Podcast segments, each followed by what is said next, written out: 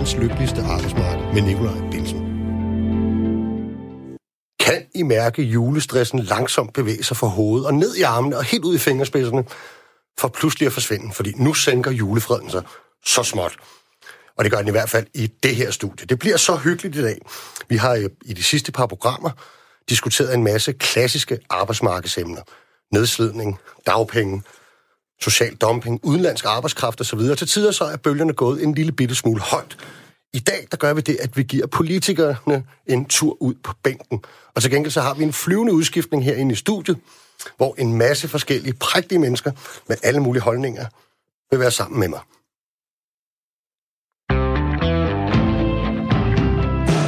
Du lytter til verdens lykkeligste arbejdsmarked med Nikolaj Bensen.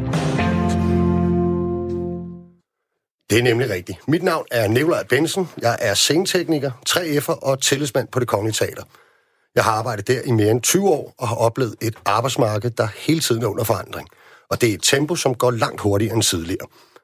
I det her program, der undersøger vi, hvad der skal til for, at vi kan få et arbejdsliv, der i langt højere grad lever op til danskernes forestilling om at være et lykkeligt folk, også mellem 9 og 16.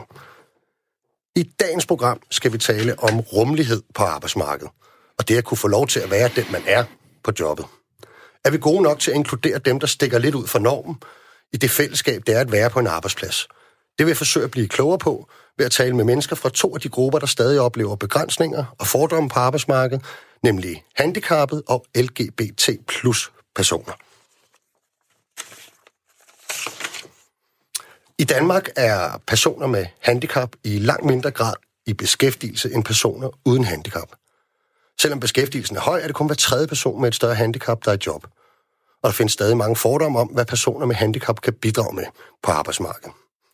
Så allerførst her kan jeg byde velkommen til dig, Cecilie Nisbet. Kan du ikke lige fortælle selv, hvem du er?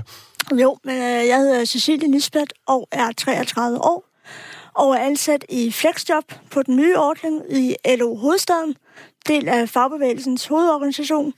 Og jeg er ansat i Flexjob 16 timer om ugen, og jeg er diagnostiseret med det, der i gamle dage kaldt spastiker, som man i dag nok vil sige hedder cerebral parese. Separal? Cerebral parese, eller CP, hvis du vil forkorte det. Vi forkorter det bare i dag, jeg kalder det CP. Øhm, til jer, der lytter med derude, så skal I huske, at I kan sende en sms til os på 1424. Skriv R4, og så et mellemrum, og så den besked, I har. I kan også ringe herind, for eksempel hvis du selv har et handicap, eller har erfaring med noget af det, som Cecilie vil fortælle os om, så kom gerne med input til debatten. Det kan man gøre ved at ringe på 72 30 44 44. Cecilie, hvad for nogle fordomme møder du omkring det at have øh, et handicap i jobsituationer? Jamen, det er jo noget så simpelt som, Gud, kan du passe et arbejde? Nå, hold, hold da op. Jamen, jamen, sådan et rigtigt arbejde. Altså, fordi folk, de tror jo, jamen, altså, nogen tror stadigvæk, at vi næsten er spadet ind på en institution, ikke? Så, så man forbinder ikke, at en, en person med handicap kan varetage et job på lige vilkår, som, som almindelige mennesker kan, ikke? Så, altså, det er så simpelt som, om jeg kan passe et arbejde, og gud, kan du taste på en computer, og kan du tage en telefon, og den slags ting. Helt basale ting, som, som jeg bare gør, men som kan komme bag på andre, ikke? Hmm. Hvad består det job, du har i dag? Jamen, øh, jeg er administrativ medarbejder i øh, Hovedstaden og varetager almindelige kontorfunktioner. E-mails, telefoner, øh, møder, referatskrivning øh, og laver forskellige ting for mine kollegaer. Hmm. Og du har altid valgt at være åben omkring øh, dit handicap, ikke? Jo. Hvorfor har du egentlig valgt det? Altså, med ærlighed kommer man længst. Det er sådan, øh, og så kan man sige, at jeg er vokset op med, at, at det at være åben om sit handicap, det er det, jeg har lært fra barns ben af, at, at jeg har den funktionsnedsættelse, jeg nogle gange har. Og så er det jo sådan, det er. Og så, jamen, det er mit liv, jeg er født sådan her, jeg skal dø sådan her, så synes jeg ikke, der er noget skjul. Altså, selvom at jeg, mit handicap meget er usynligt, og man ikke kan se så meget af det, så jeg alligevel valgt at være åben, fordi jeg synes, det er fuldstændig tudetosset at, at, at lyve sig i tilværelsen. Altså. Kender du, kender du nogen, som, øh, som ikke er åbne omkring det? Ja, altså ikke sådan personligt, men jeg kender der mange, som, som ikke øh, bruger, eller fortæller, at de har et handicap i forhold til deres øh, jobsituation, ikke? Som, som ikke fortæller det, når de, når de søger job og sådan nogle ting. Hmm. Godt. Jeg skal også byde velkommen til dig, Torgil Olesen, flittig debattør, øh, tit brugt i mange debatter. Du er formand for Danske Handicaporganisationer. Du skrev for nyligt et debatindlæg, hvor du opfordrer arbejdsgiver til at ansætte flere medarbejdere med handicap. Hvad fik dig til at skrive det? Jamen, det er jo de uh, tal, som du, uh, du refererede til i starten, at, uh, at det ser så skidt ud med beskæftigelsen for mennesker med handicap. Og det er jo i virkeligheden, uh, i vores tid er det jo meningen, at alle skal, skal, skal have et arbejde. Nu er vi måske gået lidt væk fra det der med konkurrencestatens soldater, uh, men, men det er i hvert fald sådan, at, at man identificerer, identificerer sig jo med det arbejde, man har. Og det er det først, man bliver spurgt om, det er, hvad laver du så? Øh, og derfor så er det også vigtigt for mennesker med handicap at have et arbejde, øh, og kan bidrage med det, vi nu kan bidrage med i den, de antal timer, vi kan bidrage med noget i. Hmm. Hvad er den største udfordring for personer med handicap i forhold til deres tilknytning til arbejdsmarkedet? Jeg tror, at den allerstørste, den allerstørste udfordring, det er uvidenheden. Altså det, at man ikke ved, øh, hvad mennesker med handicap kan. Det, at man ikke tror, at vi kan noget, som, som Cecilia er inde på det, at, øh, at øh, man er bange for øh, at ansætte mennesker med handicap. Og det er jo egentlig paradoxalt, fordi hvis der er en, en medarbejder på en arbejdsplads, som får en arbejdsskade og får et handicap for det, så gør man jo alt for at beholde den kollega på arbejdspladsen.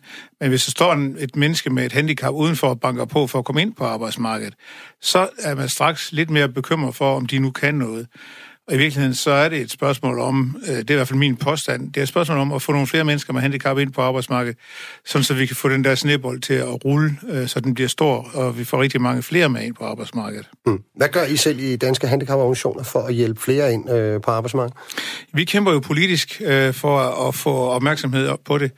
Øh, og der kan man sige, jamen, hvad kan vi gøre? Ja, vi har, vi har, vi har for eksempel øh, arbejdet sammen med med fagbevægelsen og med arbejdsgiverne om at få, øh, få fokus på, at noget af det, der skal, der skal nedbrydes, det er de her uvidenhedsbarriere. Så derfor så øh, skal, vi, skal vi lave noget opmærksomhed om det her, øh, nogle kampagner omkring det her med at få mennesker med handicap i beskæftigelse. Noget andet, som vi, øh, som vi arbejder sammen med, med arbejdsgiver og arbejdstager om, Jamen det er at få, øh, få sådan et kompetencebevis øh, lavet, sådan så man kan se, hvad kan mennesker med handicap, og hvilken kompensation kan de få, sådan så, som arbejdsgiverne ikke er bange for at ansætte dem, og dem, man skal være kolleger med, ikke er bange for at få ind en som kollega. Hvordan ser sådan et kompetencebevis, kalder du det? Øh, hvordan ser det ud? Ja, det er, det er et godt spørgsmål. Det er, det er jo det, der er ved at blive diskuteret. Vores store ønske, det er, at det kommer til at indeholde øh, altså nogle beskrivelser af, hvad er det for nogle hjælpemidler, hvad er det for noget øh, kompensation, man kan få, når man, skal, når man får et job. Sådan så arbejdsgiver på forhånd kan se, når man kommer med ansøgning, jamen der er også noget hjælp her, øh, hvis der er behov for en øh, en talesyntese, hvis man er blind, eller noget andet, som gør, at man, man skal have noget ekstra, noget personlig assistance eller sådan, jamen så hvad det hedder, så, så står det i det her kompetencebevis. Og når du kommer med et eksamensbevis, så har du sådan set også bevist, at du kan uddanne dig til, til at få et job. Mm.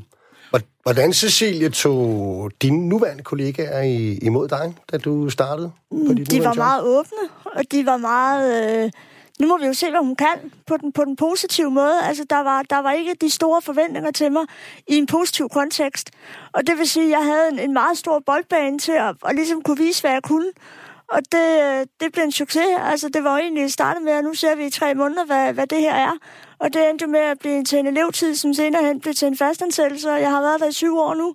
Så, øh, så det var jo øh, fantastisk. Øh, men man kan sige, vi gjorde jo også det, da jeg var startet, at, at der kom nogen ud og fortalte om mit handicap fra den forening, jeg er tilknyttet, det der hedder CP Danmark, mm. som kom ud og fortalte om, jamen den her person har den og den funktionsnedsættelse, sådan så det ikke hang på mig, kan man sige. Så var der en neutral person, der kom ud og orienterede mine kollegaer om, hvad, øh, hvad det var, det, det nu gik ud på. Hvad er du nu for en, ikke? Altså... Og det er en vigtig ting, eller hvad? Det er sådan, ligesom, så er der nogen, der ligesom har taget trykket, eller banet ja, noget vej? Eller? altså nu kan jeg, jeg er en person, der godt selv kan sætte ord på mit handicap, men det er bestemt ikke alle personer ja. med handicap, der er i stand til det. Så nogle gange er det nødvendigt, at du har en, en tredje part til at kunne gå ud og fortælle det der. Øh, også fordi, så, så de får den orientering, de har brug for, ikke? Mm. Ja, vi har faktisk i handicaporganisationerne sammen med, med andre, øh, blandt andet CP Danmark, som, som Cecilia er med i, haft et, øh, et projekt, øh, hvor vi sammen med en, en masse virksomheder i Høje-Tostrup Kommune og Høje-Tostrup Kommune selv har været ude øh, og, og snakket med virksomhederne for at fortælle om, jamen, hvad er det egentlig helt præcis, det her betyder. Og samtidig med det har vi også arbejdet med, at de borgere, som har et handicap og som gerne vil have et job, at de så også får en realistisk øh, forventning om, hvad de kan, og hvad det er for et job, de kommer ud til. Altså, begge dele skal jo passe sammen. Øh, så derfor ja. så, så har vi arbejdet med de begge de dele der, øh, som, som Cecilia er inde på. Det er faktisk det er ret vigtigt, at der er nogle andre, der også er med til at bryde vejen. Ja, helt klart. Mm. Hvad tænker du, Cecilia, om det, om det Torgild snakker om før med sådan et kompetencebevis? Altså, jeg synes, det er rigtig fantastisk, hvis vi kan få et eller andet øh, stykke papir på, øh, hvad øh, vi for nogle hjælpemidler, vi har brug for. Fordi i dag kan jeg jo først søge et hjælpemiddel i det øjeblik, jeg har jobbet. Fordi hjælpemidlet eller den øh, handicapkompenserende ordning generelt øh, bevilges ud fra den jobfunktion, du har. Det vil sige, at du kan først gå i gang med at søge, når du har jobbet. Og det vil sige, så kan der jo gå, han er så et halvt og hele år, hvor jeg lige vil sige, før hjælpemidlet er der. Og det er jo lidt det, der er problemet, hvis nu på forhånd siger, at den her person har brug for personlig assistance eller et bestemt hjælpemiddel, jamen, så kunne man ligesom sørge for, at det bare bum, så blev det leveret fra jobcenteret to dage efter personen var startet. Ikke? Så det synes jeg er rigtig godt. Men i forhold til kompetencerne, der tænker jeg jo, hvis det var sådan mere faglige kompetencer, der har du også et almindeligt CV. Altså der, der vil jeg måske sige, der vil det være synd, hvis vi lavede sådan et kompetencekort kun til de handicappede, ikke? Fordi så får du alligevel lidt skilt dem ud. Men, mm. men for nogen, der måske ikke har en, en uddannelse, der kan det jo være en fordel at beskrive de kompetencer på en anden, anden måde, hvis de ikke lige kommer med en mm. fin, flot uddannelsesbevis. Ikke? Fordi det er der jo nogen, der ikke har. Og de har måske rigtig meget behov for at få beviser for, hvad de kan. Ikke? Ja, I er opmærksom på i den proces, Torben, at man skal passe på med en eller anden stigmatisering øh, her i forhold til kompetencebeviset? Ja, det er vi. Og det, det er klart, at det skal man jo. Øh, på den anden side, så er vi, er vi nok også der med, med vi er nok allerede så stigmatiseret, så, så det er lidt vanskeligt at, at blive mere stigmatiseret. Det kan man jo se på den andel af mennesker med handicap, der er på arbejdsmarkedet. Mm. Så, så spørgsmålet er, om, om øh, minus minus ikke også en gang imellem giver plus, øh, og det, det er jo det, vi kunne håbe her øh, i hvert fald. Og så kan man måske, altså, man kunne måske bare for sjov øh, prøve at lave et, et kompetencebevis den anden vej rundt. Hvad er det for nogle kompetencer, arbejdspladsen har til at modtage mennesker med handicap? Ja, det kunne da være en sjov øh, model, faktisk. Den, den, har, den, den sad jeg lige og fandt på. Det må vi prøve at arbejde lidt med. Det var godt fundet på, synes jeg. Og der kunne man vel egentlig måske starte med at sige, at det offentlige, øh, den offentlige sektor havde et, et særligt ansvar der. Ja, det er jo noget af det, det, er jo noget af det vi kæmper en lille smule med. Det viser sig jo faktisk, hvilke... Jeg tror, mange vil tro, at det er den offentlige sektor, der ansætter flest mennesker med handicap. Det er faktisk den private sektor. Mm. Så, så derfor så, øh, så kunne det være, at, øh, at øh, den offentlige sektor skulle lære lidt af sin egen medicin, ja. når, når, når, vi, når, vi, når den nu går ud og prædiker, at vi skal ansætte flere mennesker med handicap. Men det kan jeg jo godt genkende. Altså, jeg kan jo huske, da jeg startede den offentlige sektor for over 20 år siden, der skal der være ærlig at sige, der var der jo en masse folk ansatte på fuldstændig ordinære vilkår, som øh, formentlig ikke ville få et job, øh, hvis de skulle søge det i dag.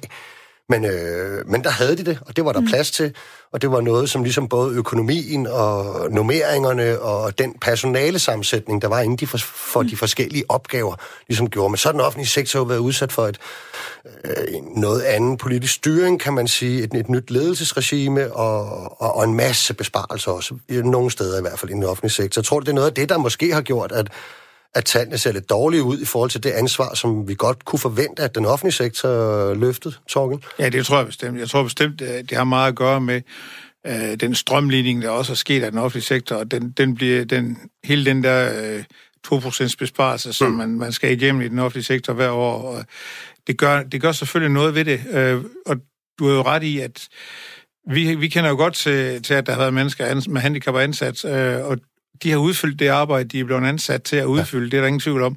Men når deres, øh, når deres jobfunktioner er forsvundet, fordi de enten er gået på pension, eller man ikke længere har telefonister, eller hvad man nu har haft, jamen så hvad det hedder, så er der ikke kommet nogle nye mennesker med handicap i de stillinger, så er der sket noget helt andet.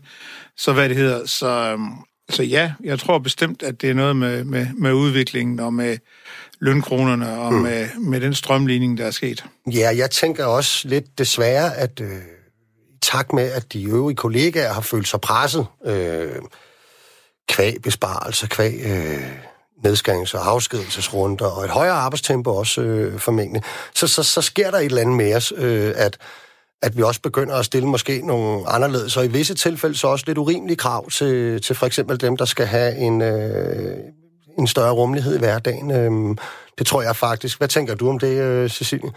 Jo, altså kravene til, til lønmodtager generelt er jo, er jo stigende, ikke? Altså, vi skal løbe hurtigere og hurtigere, og vi skal kunne mere og mere på den halve tid, ikke?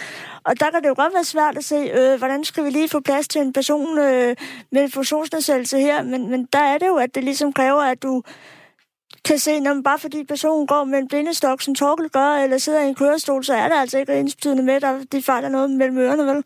Ja. Altså, der er nogen, der påstår, at nogle gange så er det både ledelsen, der har svært ved at se og høre, hvad der foregår. Øh, men det er, jo, det er jo selvfølgelig en anden snak. Torgild, øhm, personer med, med handicap, øh, det ved vi, de må til tider kæmpe med fordomme og berøringsangst, og, og hvad de også selv kalder for misforstået hensyntagen. Det har du skrevet i det der debatindlæg. Mm. Øhm, kan du ikke prøve at give nogle eksempler på, hvad det typisk er? Jo, misforstået hensyntagen, det kan jo være, at hvis man, øh, hvis man nu for eksempel siger øh, til en, en person i, øh, i, i det chassørjob, det, det, er det er ikke godt, fordi her på det her arbejdsplads, der har vi måske lidt, øh, der har vi ikke så meget øh, tid til, øh, at du måske kan få noget hjælp, eller at du eventuelt kan komme til at være hen, komme hen på toilet. Altså, jeg har eksempel fra den gang, fra, fra, min, fra min egen forening, der er hvor, hvor en, en, en, blev, en, af, en af mine kammerater fortalte mig, at, øh, at vedkommende var blevet spurgt til en jobsamtale, om, om, om vedkommende selv kunne, finde på to- selv kunne gå på toilet. Okay. Øh, og det er så set ikke det, der er problemet. Øh, det, er ikke, så det er ikke den forhindring, der behøver nødvendigvis at, at blive det helt store issue. Øh, så, så det er noget af det, som, som, som vi kæmper lidt med. Ikke? Øh, mm. Nogle andre ting, som, som står i vejen, jamen det er jo det her med, øh, det er både, det, det er også for arbejdstagers øh, side, det er det her med, kan man nu øh, udfylde det job, man har, øh, og kommer jeg ikke til at hænge på, øh, at, øh, at min kollega har et, et handicap?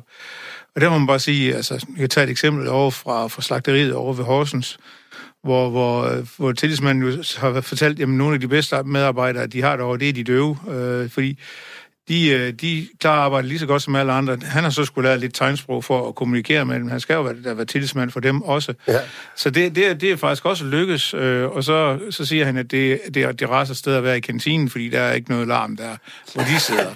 så, så altså, sådan nogle, øh, sådan, nogle, sådan nogle fordele er der jo også øh, ved at have mennesker med handicap ansat. Ja, jeg kan jo altså sige, som, som, som fælles tillidsmand, lidt senere kommer der også nogle andre øh, tillidsfolk øh, i studiet, at at øh, en del af kollegaerne, de vælger sådan set at høre det, de øh, selv øh, har lyst til at høre alligevel, uanset. Øh, så måske det er nemmere at have nogen, der er døve, øh, rent faktisk. Husk, man kan sms ind på 1424, så skal man skrive R, så skal der være et mellemrum, og så kan man skrive den besked. R4, og så mellemrum, og så den besked, man gerne vil have herind. Cecilie, øh, her til, her til sidst. Hvad tænker du, at, øh, at vi kan gøre som samfund for at øh, få flere handicappede i beskæftigelse? Det er jo at, at, at vise, at vi som handicappede godt kan det, som, som andre også kan, og ligesom øh, turde hoppe ud og, og, og, og tage chancen og være ærlig og, og gå forrest som, som kollega og sige, jamen, hvis du har en person med handicap, der har de samme kvalifikationer som en uden handicap, jamen, så prøver vi da at tage den person med handicap. Altså, fordi det er, jo, det er jo tankevækkende, at virksomhederne tør jo gerne hoppe ud på det dybe vand i forhold til at udvikle nye produkter og satse millioner og milliarder i ukendt øh, produktudvikling.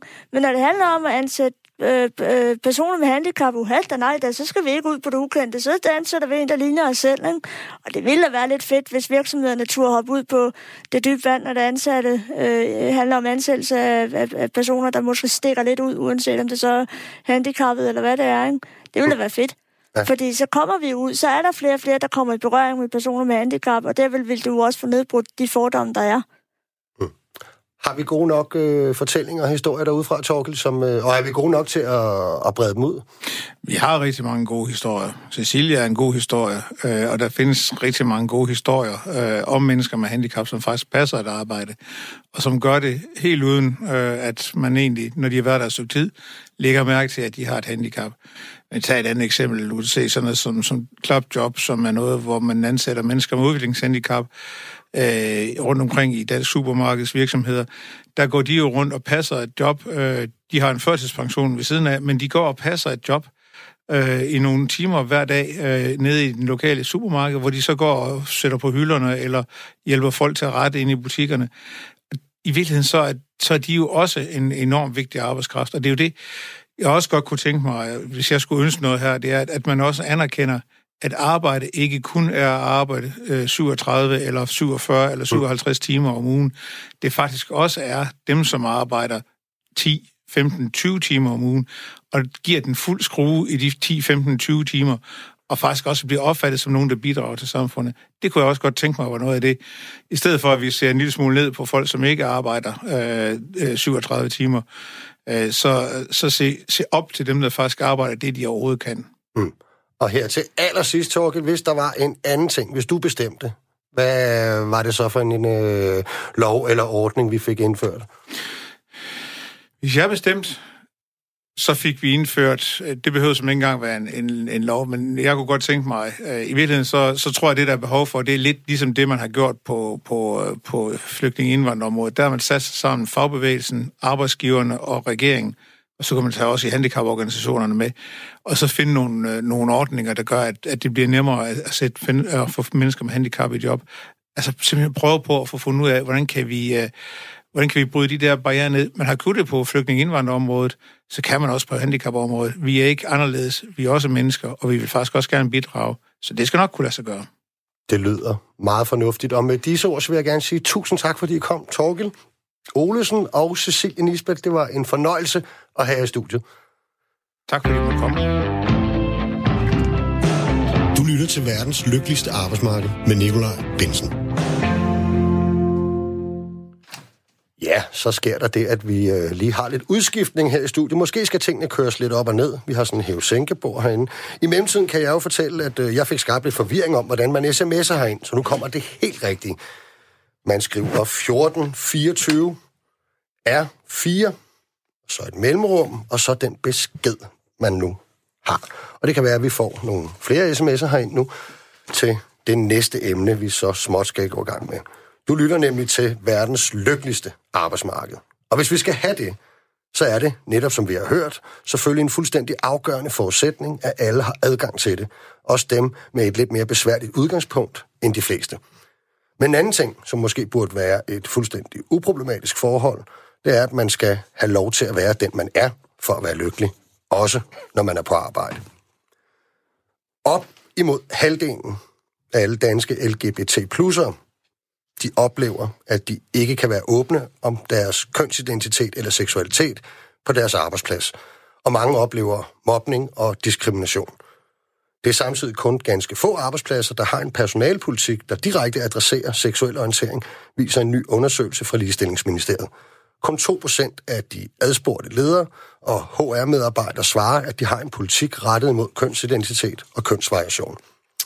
Jeg har nu i studiet besøg af hele tre gæster, der alle har en LGBT plus baggrund. Kan I ikke præsentere jer selv? Vi starter herover fra venstre. Ja, mit navn er Anders Reiners. Øh, jeg er fællesmand i New Day og er bøsse. Yes. Øh, jeg hedder Ray. Øh, jeg er laborant inden for medicinalbranchen. Jeg er TR-supplant, og jeg er non-binær transperson. Og biseksuel. Og sidste mand her. Jeg hedder Jakob Haldersen, og jeg er fællestillidsrepræsentant i Udviklings- og Forenklingsstyrelsen, som er en del af skatteforvaltningen, og jeg er homoseksuel. Det er fremragende. Øhm, I har alle tre været på et, et kursus for nyligt, som øh, fagbevægelsen lavede. Et helt sprit nyt kursus, som øh, jeg tror hedder meningsdanner. Er det ikke rigtigt? Meningsdanner, LGBT plus meningsdanner. Øh, hvem er vi lige forklare mig for det første, hvad LGBT plus øh, står for, og for det andet, hvad det kursus øh, gik ud på? Øh, jamen, LGBT plus er jo en forkortelse af en, øh, en lang række forskellige kønsidentiteter og øh, seksualiteter. Øh, og det er jo egentlig ikke vigtigt at vide, hvad det består af. Øh, det er mere vigtigt at vide, at, øh, at der er nogle forskellige, og, at, øh, og dem kan man behandle med respekt på mange forskellige måder. Øh, de fire bogstaver står for lesbian, gay, bisexual and uh, transgender. Øhm, og så plusset står så for resten. Okay, det er noget med, det tidligere har været en hel masse bogstaver, ikke? Jo, men øh, altså... Man så, kan... har I været, så har I været igennem forenklingsstyrelsen, og så er det blevet Ja, det kunne man godt sige. Men, men, øh, men igen, det, altså, det handler bare om, at øh, vi skal behandle hinanden med respekt. Og jeg kan godt lide lidt, at øh, Torkel han, han er afsluttet med at sige, at at øh, for handicappet handlede det jo også om at se mennesket. Og det er jo i virkeligheden det, der, det gør her. Øh, og når LGBT plus personer ikke kan være åbne på, på deres arbejdspladser, så er det fordi, at man ikke er hele mennesket, når man går på arbejde altid. Ray, ja. Kan du ikke at fortælle din øh, personlige historie? Jo, selvfølgelig. Øh, altså, den er meget lang, så det kan kun tage så lang tid. Vi har god tid endnu, i hvert fald. Øh, jeg er 38, øh, er først for nylig øh, kommet ud som transperson. Øh, det har taget nogle år at finde ud af det. Øh, jeg er... Øh, øh, har vidst, siden jeg var 19 eller sådan at jeg er biseksuel. Øh, og ja, hvad nu? Øh, jeg er i hormonbehandling. Øh, det er også derfor, min stemme den er, lyder lidt smadret. Det beklager jeg. øhm, og jeg er åben på arbejdspladsen om, at jeg er transperson, og at jeg er biseksuel. Øhm, og det er udelukkende baseret på, at jeg føler mig meget tryg på min arbejdsplads. Jeg har været der i fem år. Så øh, jeg er væsentligt mere åben nu, end jeg ville have været, da jeg lige startede. Okay. Anders Reiners, Jeg føler du, du kan være åben omkring din kønsidentitet på din arbejdsplads? ja, det kan jeg. Øh, Det har jo været siden min ansættelsessamtale i 2002, så Ja. ja. der har jo ikke været så meget der. Jeg vil sige, øh, en større udfordring kommer, når du er ude blandt dem, du ikke kender. Mm. Øh, fordi det store problem for, for LGBT plus personer, eller folk med skjult handicap osv., det er jo, at reelt set skal du springe ud hver gang. Og det kan godt ligge et voldsomt tryk på dig, på dig fordi at, at altså, det er jo ikke som sådan, øh, når du kommer ud blandt andre, så, så siger de jo ikke, jamen jeg er, jeg er heteroseksuel og kommer sammen med dem. Mm. Der bliver jo kigget, når man siger, at man er, er, er gift med Stefan og har været det i mange år og, og så videre. Ikke? Øh, Jeg oplever også tit, at når man er ude på kurser og sådan noget, efter sådan 3-4 dagen, så kommer folk og siger, ja, man skulle lige sætte lidt andet, men øh, du er jo faktisk okay. Øh, hvorfor var jeg ikke det fra den første dag af? Så, så det, det giver lidt udfordring på den måde, men på, på, på en arbejdsplads øh, er jeg lykkelig for at, at kunne være mig selv, fordi mm. så, det har du brug for, ikke? Fordi kommer du så sur ud, så er det ikke fordi, at du, så kan du ikke bare komme hver dag og sige, at det er cyklen træk til venstre, ikke? Altså, øh, det kan også være, at der har været lidt i weekenden, eller et eller andet, som har trykket, eller der har været noget i familien. Øh, og hvis du ikke er åben om dem, så kan du ikke, kan du ikke ligesom komme få, få lettet trykket for det, du går og brænder inde med. Og det jo også en del af det, man gør, når man er på arbejde, fordi ja. du er der jo en ret stor del af dit liv. Jamen, jeg synes, det er en interessant pointe, du siger med, at man... Øh, man har jo selvfølgelig en eller anden, øh, hvis man er heldig, øh, tryg base af nogle kollegaer, der kender en, øh, og en arbejdsgiver, øh, der kender en, men mange af os har jo jobs, som, hvor du er i berøring med alle mulige øh, mennesker hele tiden. Jeg kender for eksempel, har en lesbisk øh, veninde, som øh, har et job, som er udadvendt øh, kundekontakt, øh, og som for eksempel siger, at det er for besværligt at sige min kone, øh, når hun er rundt omkring og skal sælge ting, så der bliver bare sagt min mand øh, der. Det gør jeg ikke. Nej. Øh, men det, jeg vil sige, det er relativt sjældent i kundekontakt, når man sådan snakker... Øh, Ja, det behøver ikke at være det mest. Så det, når man har længere forhold til en kunde, øh, og så er der flere af mine kunder, der også ved, hvem jeg er. Mm. Øh, men når det kommer op, så benægter man... Altså, nægter man det jo ikke, fordi at, øh, nogle gange så ser folk jo også en på Facebook eller et eller andet og så vil det lige pludselig være mærkeligt at komme tilbage og sige, at du ikke havde en kone. Ja, men hun blev en han. øh, Ja. så, så, så altså, åben, når at, øh, jeg er konfronteret med det. Øh, øh, ellers, så, ellers så ville jeg slet ikke kunne være mig selv. Jo. Jakob, hvad er det for eksempel for nogle samtaler, der kan være svære at have på sin arbejdsplads? Og er det primært arbejdsgiveren eller dine kollegaer, der er svære at tage dem med? Jamen, øh, jeg synes ikke, det er rigtigt, at det er fordi, der er sådan de der deciderede svære øh, samtaler, fordi at man undgår dem egentlig bare. Øh, som Anders han siger, så, øh, så skal man springe ud øh, ret ofte. I hvert fald hver gang man møder en, øh, et nyt menneske eller en ny, ny bekendtskab. Øh, men, men heteroseksuelle springer jo faktisk ud hele tiden. De mm. dukker jo op på arbejde og fortæller om, at nu har de øh, været i øh, biografen med konen, eller øh, hvis man er single, fortæller man jo ofte, Nå, nu har jeg lige været på date, og det går så, så godt, og så og sådan nogle ting og sager. Så heteroseksuelle, de springer jo måske nogle gange ud 10, 20, 30 gange om dagen, fordi det er bare en del af dem at fortælle om, hvem de også er som privatpersoner. Mm. Og der tror jeg, at, at øh, det svære for mig, det er, at, at hvis ikke der lige er noget naturligt at snakke om. Øh, jeg har ikke nogen kæreste. Så der er ikke, der er ikke noget at fortælle om, at man har lavet weekenden eller et eller andet. Så det bliver bare sådan en... Øh, nå, ja, skal vi ikke snakke om arbejde i stedet for? Ja, ja. Fordi det er sådan lidt... Øh, Det behøver man ikke, at- ikke at have nogen kæreste for kun. Der er dem, der altid vil snakke arbejde, jo. Ja. Altså, skal det ikke? men, men, men det er jo rigtigt, det der med, at, at man... Øh, at, at man, skal, man skal jo ligesom føle, at det er trygt, at, øh, og, og alle bør jo kan have adgang til den fælles samtale, der er. Man laver jo en eller anden kultur øh, i en kaffepause, og øh, ja, når man bare går og løser en opgave sammen, hvor der er plads til lidt, øh, lidt, lidt small talk. Er det, øh, er det sådan en, man skal arbejde med, eller er det sådan en, der bare kommer af sig selv? Jamen, jeg mener helt klart, at man skal arbejde med det, fordi vi, vi er jo opvokset i et samfund, hvor vi, hvor vi øh, baserer det meget på normer. Og i vores tilfælde, så er det jo, så er det jo normer omkring seksualitet og normer omkring, øh, hvad hedder det, kønsidentitet. Og, øh, og, og der antager man jo automatisk, at øh, folk er det, de ligner, og øh, så forelsker de sig som regel i det modsatte af det, de ligner. Hmm. Øh, og det er jo det, samtalerne går på. Så hvis man ikke aktivt i tale sætter det, så, så bliver det sådan en stiltigende accept. Hmm. Fordi at jeg, jeg har ikke i mit liv op, oplevet, at, øh, at der har været nogen imod mig, eller hvem jeg er. Øh, men det, det, det er sådan lidt mere, øh, jamen, det har vi da ikke nogen problemer med. Mm. Øh, men, men der er jo ikke nogen grund til at snakke om det. Altså, øh, og fordi at folk, de tror også automatisk, at bare fordi, at man øh, forelsker sig i sit eget køn, så skal vi lige pludselig snakke om, hvad der foregår hjemme i soveværelset. og, øh, og det er de færreste heteroseksuelle, der gider at høre om, hvad andre heteroseksuelle ja. laver hjemme i deres soveværelse. Ikke? Det handler jo mere om, om de der sådan helt almindelige hverdagsting, at bare snakke om, hvem man er som menneske. Mm. Ray, har du, øh, har, har du oplevet, hvad hedder det, øh, sådan på diskrimination eller mobning øh, personligt, eller, eller, eller kender du så eksempler fra, fra arbejdspladser? Jeg har ikke oplevet det øh, personligt. Altså, jeg oplever jo, at folk de kommer med nogle antagelser om køn og seksualitet, eller antager, at en person selvfølgelig har en partner af det modsatte køn. Øhm, det jeg primært oplever, det er, at jeg nok er forvirrende i mit, øh, i mit kønsudtryk, fordi jeg ligger imellem kønnene. Øhm, og mit foretrukne pronomen, det er hen. Det er det pronomen, jeg, jeg bruger, men det er der ikke nogen, der kan finde ud af at bruge, fordi folk de har meget, meget svært ved at lære et nyt ja. sprog, også selvom det sidder i min e-mail-signatur. Og er, er det noget, der irriterer dig, eller bliver du stødt det, over der, det, eller ja, er det sådan... Altså, blive stødt, den er ligesom så udtærsket, ikke? Altså, så snakker, fordi folk, de synes, hvis man bliver stødt over noget, så er det automatisk ja, negativt, det men altså, nej, det må man jo ikke i dag. Men det er da døde irriterende, altså, det er det samme som, hvis, jeg, hvis du kommer og siger til mig, hej, jeg hedder Peter. Jamen, det er fedt, Lars. Jeg kan rigtig godt lide, du hedder Lars. Nej, jeg hedder Peter. Nej, du hedder Lars. Altså, ja. det er den der med, jamen, det er jo ikke det, jeg er for fanden. Ja. Øhm, jeg er ikke han eller hun. Jeg er hen. Øhm, og der er nok en stedighed i forhold til at lære det, eller bare en, en antagelse af, når i dag har du noget at dele på, så er du nok hun, eller vi har kendt dig som hun, så selvfølgelig er du hun. Øh, eller skulle vi kalde dig han? Jamen, du skal ikke kalde mig nogen af delene. øhm, og det er svært at lære, og det ved jeg godt, men man kan faktisk godt lære det. Jeg har selv formået at lære det.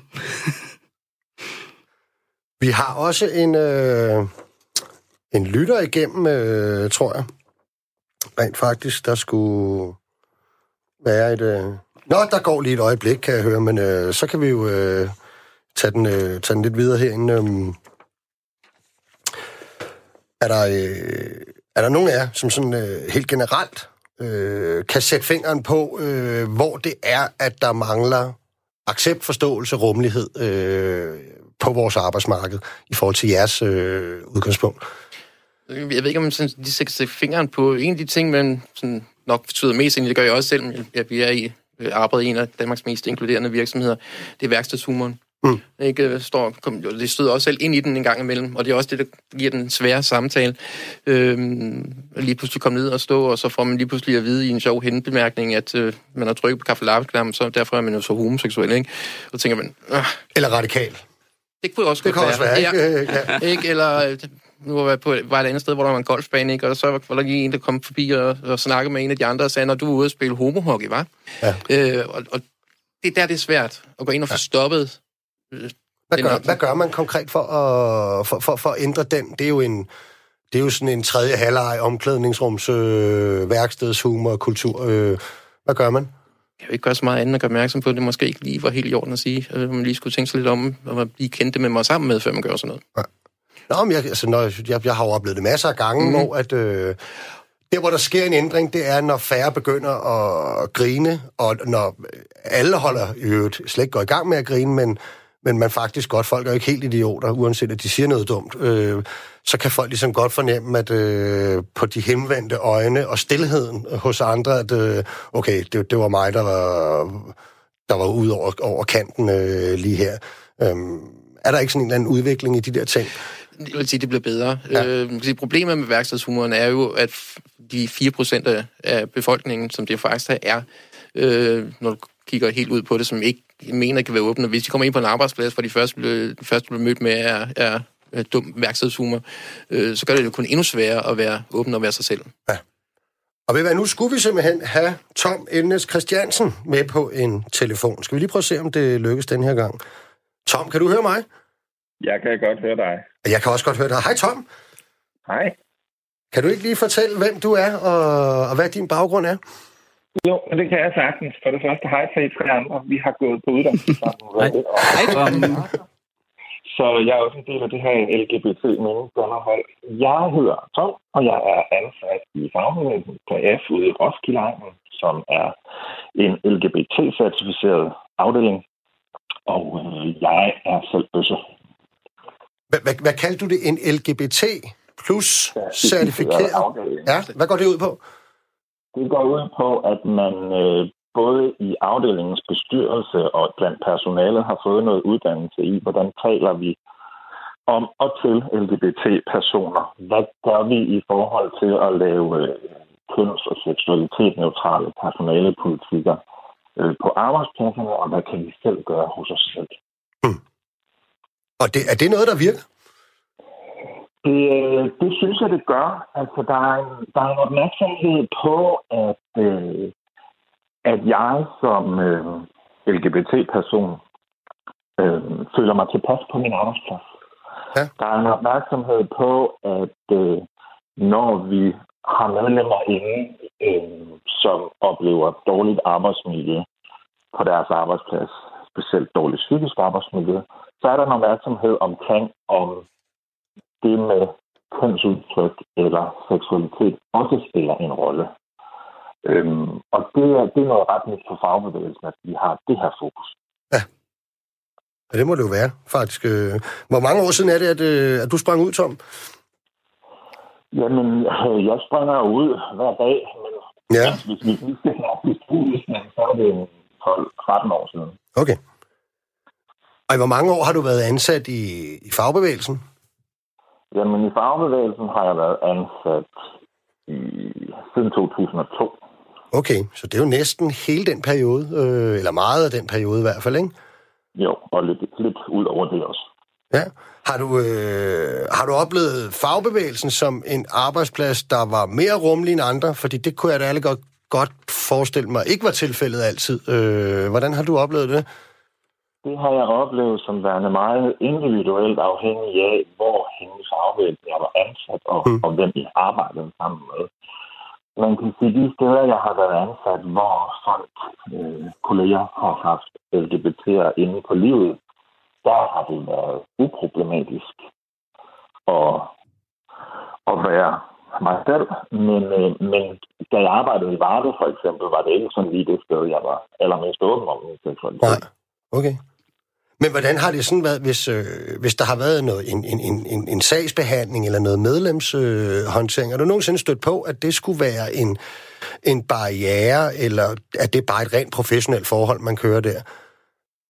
Jamen, der er jo øh, medlemmer, der har sagt til mig, når jeg var skeptisk på grund af din seksualitet, men du er jo en fin fyr. Okay, Eller du var jo professionel nok. ja. Og, og hvorfor var det, du ikke skulle have været det? det har du nogensinde fundet ud af det? Øhm, Har jeg heller ikke rigtig fundet okay. Vil du være, Tom? Tusind tak, fordi du øh, ringede ind. Ja, selv tak. Og tak, fordi jeg måtte være med. Det er så let. Er det noget, I, I andre kender til, det der med, altså, skal vi ikke være ærlige, altså fagbevægelsen, det, det kan jo godt, det der, der er jo ikke altid den sådan korteste vej fra, fra tanke til handling, og det er sådan en, det er jo en medlemsdrevet demokratisk organisation, også med meget traditionsbunden og med en masse øh, tunge regler og, og sådan noget. Ikke? Og nogle gange kan det godt lidt være, at få lavet en forandring i fagbevægelsen, det kan godt lidt være som at vende en elefant i en, i en telefonboks. Ikke? Øh, nu har I lavet det her, øh, jeg har været med på det her meningsdanner-kursus. Øh, ikke? Øh, tror I, det er sådan noget, der skal, der skal være med til? Eller hvordan har I det hele taget oplevet det at være øh, aktiv i fagbevægelsen, hvad I jo alle sammen er, øh, på et eller andet plan øh, i hvert fald? Øhm, altså, jeg oplever, at man, øhm, hvis man påtaler, at man godt kunne tænke sig, at der kom noget mere fokus på LGBT plus ligestilling inden for fagforeningen, at vi i tale sat nogle af problematikkerne, at den tit bliver stoppet ved, og jamen, det kan vi ikke overskue lige nu. Vi har meget travlt med at opnå ligeløn øhm, og barselsområdet, og hua, og det, der, der, der er meget, der, det er tungt, og det er, øhm, man har svært ved at se længere ind til lige de lavsængende frugter, tror jeg, og det, der ligesom er mest presserende i deres øjne. Men det er jo bare voldsomt presserende, når der er så mange procent, der ikke føler, at de kan være åbne. øhm, Øh, Øh, jeg havde et tilfælde helt specifikt, hvor jeg påtalte, at man i 10 siders tema i øh, HK Privatbladet øh, ikke i tale satte, at øh, transpersoner kunne have nogle særlige øhm, øh, problematikker i forhold til beklædning på arbejdspladsen. Det var 10 siders tema om beklædning på arbejdspladsen. Øhm, hvor det ikke var i talesat på de her 10 sider, hvor jeg så påtalte det efterfølgende, hvor man hvor er men det havde man ikke lige haft tid til, og man havde ikke haft plads til det øhm, på det her tema. Det var sådan, I har 10 sider, I kan godt skrive en sætning om det. Det er ikke mere, der skal til. Altså, der skal bare anerkendes, at vi rent faktisk eksisterer. Men jeg tror faktisk, at øh, fagbevægelsen er lidt, lidt ramt af, af det samme ting som det generelle arbejdsmarked, fordi at de fleste udfordringer, som LGBT plus personer har, de, øh, de er ikke synlige. Øhm, øh, transpersoner er måske nogle af de eneste, øh, eller i hvert fald nogle af de få, som hvor der er en, en synlig ja. udfordring, fordi at ellers så, så er man der jo bare. Øhm, og de her statistikker, som at der er blevet lavet af flere omgange, øh, både øh, på dansk og internationalt niveau, de er jo ikke særlig synlige. Mm. Øh, at øh, at øh, LGBT plus personer har fire gange så høj sandsynlighed for at øh, begå selvmord. Øhm, det, nej, men det er jo stadigvæk ikke ret mange i forhold til alle mulige andre problemer og sådan noget. Så, så, så det bliver sådan lidt, lidt negligeret i forhold til andre ting. Men det er jo bare ikke ensbetydende med, at man ikke også skal gøre noget ved det. Mm. Og hvis man går ind og så kigger lidt på det, det nu, nu er arbejdsgiver og politikere og så, og, så, og så videre, de er jo rigtig vilde med effektiviseringer, effektiviseringer og um, kopier og hvad de ellers kalder dem derude. Øh, så er der jo rent faktisk penge i at få et bedre arbejdsmiljø. Øh, og det er uanset, hvad det er for en arbejdsmiljø, man, man forbedrer, men, men også når man forbedrer arbejdsmiljøet for LGBT plus personer. Og, og det, man forbedrer det altså ikke ved at sige, at alt er i orden, og ikke snakke om det. Man skal i tale sætte det. Mm. Ja. Ja, så det er lidt en anden situation, fordi teleafdelingerne under Dansk Metal og, og, og TDC Group, som øh, øh, har jo arbejdet på det her siden 90'erne, Øh, så der har faktisk været... Okay, I har været first movers øh, simpelthen nærmest. Der har været godt gang i den, ja. øh, og det startede tilbage i 90'erne og, og, og ligesom kørt på indtil nu, øh, hvor i år der havde... havde altså, jeg var jo med, med fagbevægelsens øh, vogn med Pride, ikke? og TDC øh, havde, havde deres vogn, hvor at, øh, den administrerende, administrerende direktør var med på vognen sammen med mere eller mindre hele ledelsen øh, i, i, i TDC. Så det er jo, det er jo en kæmpe, det er jo en lang udvikling, der, der, har, der har været for, at vi er kommet så langt, som vi er kommet. Og det er det jo det samme, som fagbevægelsen skal igennem. Det er jo en kulturændring. Vi er nødt til at snakke om det. Hvis vi, vi kan godt skrive det et eller andet sted, men hvis vi ikke har det op en gang imellem og snakker om det, så sker der jo ikke noget, og så glemmer vi det. Mm. Øh, og det, det er også det, vi har i, i, i, i både tilfældingerne, men også i, mm. i, i, i TDC, at, at det kommer op og, og bliver og vendt rundt en gang imellem, ja. og man har ligesom lidt synlighed på det, øh, for at det ikke går i glemmebogen igen. Fordi ellers så er det jo bare en tom fraskel, at vi er inkluderende, og så punktum, og så ligger man ned i skuffen, og så sker der ligesom ikke mere med det, fordi altså, det er jo, du er nødt til at holde den kørende. Du får også nye medarbejdere ind, der skal lære, øh, at, man, øh, at det er sådan, vi er, øh, der hvor vi er. Og lige her, der lytter du til Anders Reiners, og i det hele taget, så lytter du til verdens lykkeligste arbejdsmarked. Og med mig i studiet, der har jeg desuden Jakob Let Haldorsson. Udtales det sådan? Haldorsson, ja. ja. Som er fællestilrepræsentant i Udviklings- og Forenklingsstyrelsen. Og så har vi Rej Mansa, som er laborant. Laborant, jeg kan huske, ganske rigtigt. Ja. Og, øh, og jeg kan godt tænke mig lige at blive... Jeg, ja, jeg skulle lige sige, man kan stadig sms herind øh, på 1424 R4, og så skal man skrive mellemrum, og så den besked, man øh, har at fortælle. Øh, fordi jeg synes, når, når jeg synes, det er vigtigt, eller interessant det her med, med, med fagbevægelsen, så er det jo fordi, det er jo ligesom det, det, vi i Danmark har valgt som et system. Der er selvfølgelig også HR-afdelinger og alt muligt, men vi har ligesom fagbevægelsen som vores talerør. Altså, det er jo medarbejdernes øh, talerør, ikke? Så øh, det må være enormt væsentligt, at man øh, som LGBT plus person kan genkende sig selv i fagbevægelsen også, tænker jeg. Ikke? Altså, og det, har, det, har det ikke... Øh, hvordan står det til i dag, hvis I nu skal være helt ærlige? Altså, øh, er det så rumligt, som vi siger i skåltaler, eller, øh, eller hvordan er det? Men for mig er der, der, der er ligesom to synsvinkler på de der ting der. Fordi det, det er rigtig vigtigt, at man har øh, nogen, man kan se op til. Mm. Øh, og det Rollemodeller. Er rollemodeller, Ja. uanset om man er på arbejdspladsen, eller man spiller fodbold, eller hvorhen i samfundet det er. Men, men der er også den anden vinkel, og det er, at, at øh, man skal ikke altid, det skal ikke altid være dem med udfordringerne, der skal kæmpe for rettighederne. Nogle gange skal arbejdspladserne og politikerne altså være dem, der går forrest og gør det, fordi det er det, der er det rigtige. Ja. Og det er, jo, det er jo uanset om det er os øh, som LGBT-minoritet, eller om det er, øh, hvad hedder det, Lisbeth og Torgild, der snakkede lige før, så mangler der nogle ting. Og det, nogle gange skal man altså gøre det, fordi det er rigtigt, og ikke fordi det kan ses på bundlinjen, eller hvad det nu er. Oplever du, Ray, at, øh, at vi er langt fra, eller er vi tæt på at have et, øh, et, et rummeligt arbejdsmarked? Altså, jeg ser ikke mig selv spejlet særlig mange steder. Altså, jeg ser ikke andre transpersoner. Jeg ser ikke forskellige seksualiteter afspejlet. Hvis jeg ser for eksempel i promotionmateriale for fagforeningerne, er det jo meget, meget heteronormativt. Altså, det vil sige, det er mor og far og nogle børn, ikke? Øhm, og det er, og vi taler om mænd og kvinder altid, og vi taler om øh, om det heteroseksuelle parforhold et langt stykke hen ad vejen. Ikke? Altså, vi bruger Hvad ikke... arbejdspladsen? Øhm, Øhm, arbejdspladserne, der savner jeg personalpolitikker simpelthen. At vi får et, altså, og at vi er rummelige fra starten af, når vi hyrer folk. Det, som er jo problemet, det er jo, altså, der er flere kolleger, der sådan spurgte, om har vi nogle problemer med vores arbejde? Så nej, altså, jeg kan ikke lige umiddelbart spotte nogen, men spørgsmålet er også, hvor mange LGBT plus personer vi reelt set har. Fordi hvis folk ikke kommer ind ad døren i første omgang, og den måde, vi får dem ind ad døren, er selvfølgelig, at vi har en synlig personalepolitik, og vi sørger for at gøre det synligt allerede til jobsamtalen. At vi velkommen, at hvem som helst er velkommen, om du er mand og går med neglelak, eller hvilke pronomen du bruger, eller hvad din partner hedder, eller om du har tre af dem. Det er fuldstændig ligegyldigt. hvordan, hvordan gør man det tydeligt, for eksempel? Øh, hvis du for eksempel i tale til en jobsamtale, så siger du ikke, hvad laver din mand, eller hvad laver din kone, du siger, hvad laver din partner. Mm. Øhm, og vi selvfølgelig siger, at, øhm, at vi ikke har, øhm, at nu har vi så ikke øh, kønsopdelt øh, tøj i laboratorierne, men hvis du er et sted, hvor der for eksempel er mand- og kvindeuniformer, at man så gør, gør klart, at man selvfølgelig vælger det tøj, man har det bedst i, og det bliver der ikke stillet spørgsmålstegn ved. Øhm, så sådan nogle praktiske foranstaltninger. Øh, så kan man også fra ledelsessider, fra andre medarbejderes side, som ikke er en del af LGBT plus minoriteterne, øh, gøre det normalt at skrive for eksempel sine pronomner øh, i sin øh, e-mail-signatur, fordi på den måde så signalerer, signalerer du, at det her det er også et kommunikationsmiddel, vi bruger, og vi gør det normalt. Øhm, for på den måde så kan du også anerkende, at der er også folk, der ikke hedder han, bare fordi at han er skæg. Hvad kunne din, Anders, for eksempel din rolle som, øh, som fællestillidsrepræsentant i, i forhold til sådan en problematik her være? Jamen, vær åben om det. Det er jo, hvad vi er også, vi er også åbne om, at vi er tillidsfolk, og folk skal komme til en, og hvis... Nå, nu tænker jeg også på i forhold til at, at, at, at, at tilskynde og en, en, en kulturændring på arbejdspladsen. Altså, hvad vil man konkret kunne gøre som fællestillidsrepræsentant? Jamen, du skal, som, som udgangspunkt skulle du ikke gøre noget, for det skulle jo helst gerne være plads til alle. Ja, sådan er det ikke altid. Nej, sådan er det ikke altid. Øh, men vær åben overfor, hvis der kommer nogen øh, med, med en udfordring. Øh, det er jo eneste, næsten det eneste, man kan sige, fordi kommer der, ikke, kommer der ikke nogen med en udfordring, så er det jo også svært at, at gøre noget. Altså, nu, jeg står meget åbent frem, øh, viser også tit t-shirten frem. Hvis der er nogen, der lytter med, så har vi øh, fagbevægelsens regnbue-t-shirt på i dag. Den tager jeg også på på arbejde en gang imellem, så jeg er synlig rundt omkring.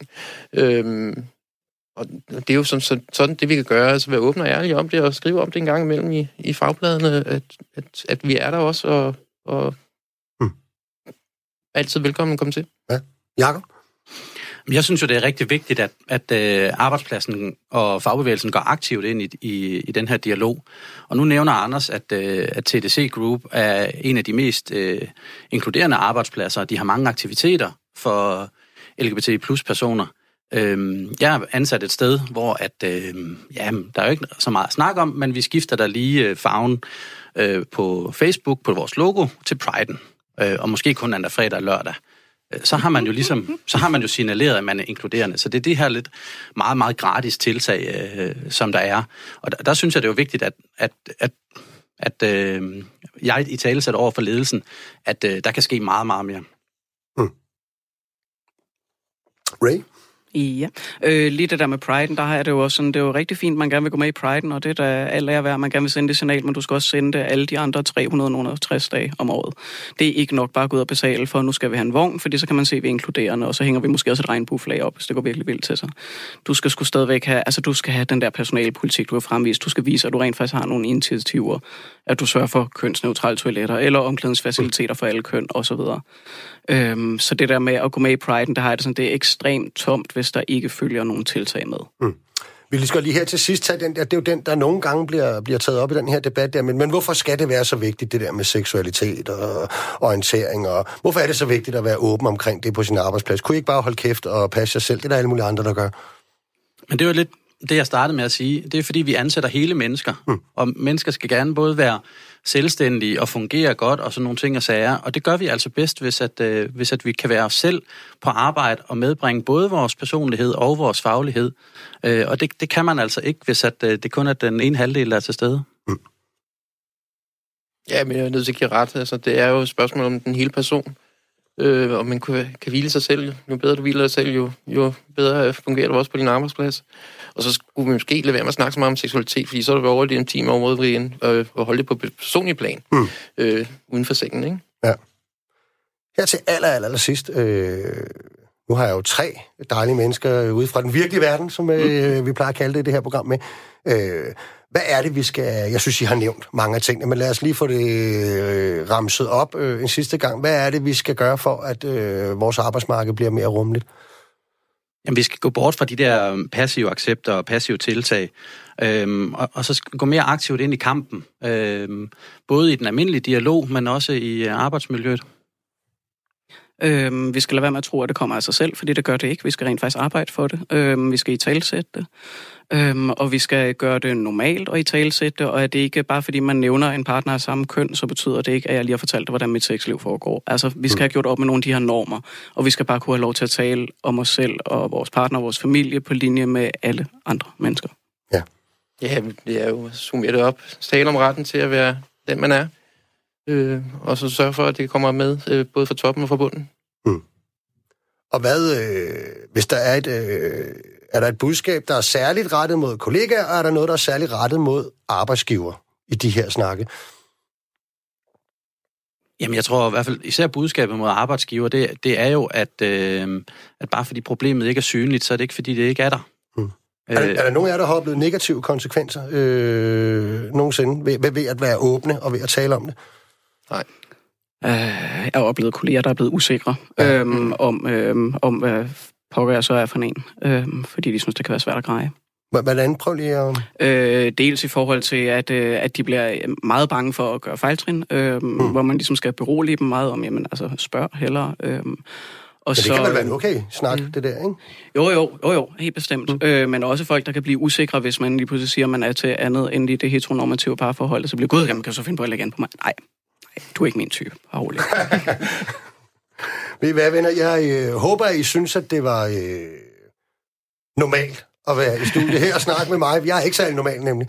Øh, så det håber jeg faktisk. Og jeg synes, vi kom øh, meget godt igennem øh, og få sagt nogle, øh, nogle, nogle gode budskaber, sat fingrene øh, på nogle ting. Øh, jeg afbrød næsten dig, Jacob. Du får lige lov til at sige det aller sidste. Jo, men øh, behandle hinanden med respekt og være nysgerrig. Fordi at øh, husker man de to ting, så, øh, så kommer man ikke til at gå galt i byen. Super. Og ved I hvad, det er tak for i dag. Jeg håber, at I derude fandt det lige så spændende at høre på, som jeg synes, det var at lave. Hvis du sidder med en idé til et emne fra det danske arbejdsmarked, vi bør tage op, så kan du sende en mail til arbejde-radio4.dk. Du har lyttet til verdens lykkeligste arbejdsmarked, og vi sender normalt hver mandag kl. 11.05 til kl. 12 her på Radio 4. Det gør vi så ikke næste mandag, som bekendt er lille juleaften. Til gengæld er vi tilbage allerede mellem jul og nytår, hvor vi forhåbentlig er klar med et brag af en udsendelse. Vi har nemlig fået mulighed for at sætte beskæftigelsesminister Peter Hummelgaard Thomsen i stævne til en, kan jeg godt afsløre, måske lidt mere uformel snak om verdens lykkeligste arbejdsmarked, og forhåbentlig en del af de temaer, vi allerede har berørt indtil videre i programmet. Mit navn, det er Nikolaj Bensen, og programmet, det er tilrettelagt og produceret af Julie Lindhardt Højmark. Det er produceret af Rakkepak Productions for Radio 4. Tak for nu, og kan I have en fantastisk dejlig juleaften derude, for det må være lige om lidt, at det sker. Og jeg håber, at det her program det var medvirkende til, at stressen den røg, som jeg indledte med at sige, helt ned i armene og helt ud i fingerspidserne, og at vi fuldstændig nu kan have det fantastisk. Du lytter til verdens lykkeligste arbejdsmarked med Nikolaj Bensen.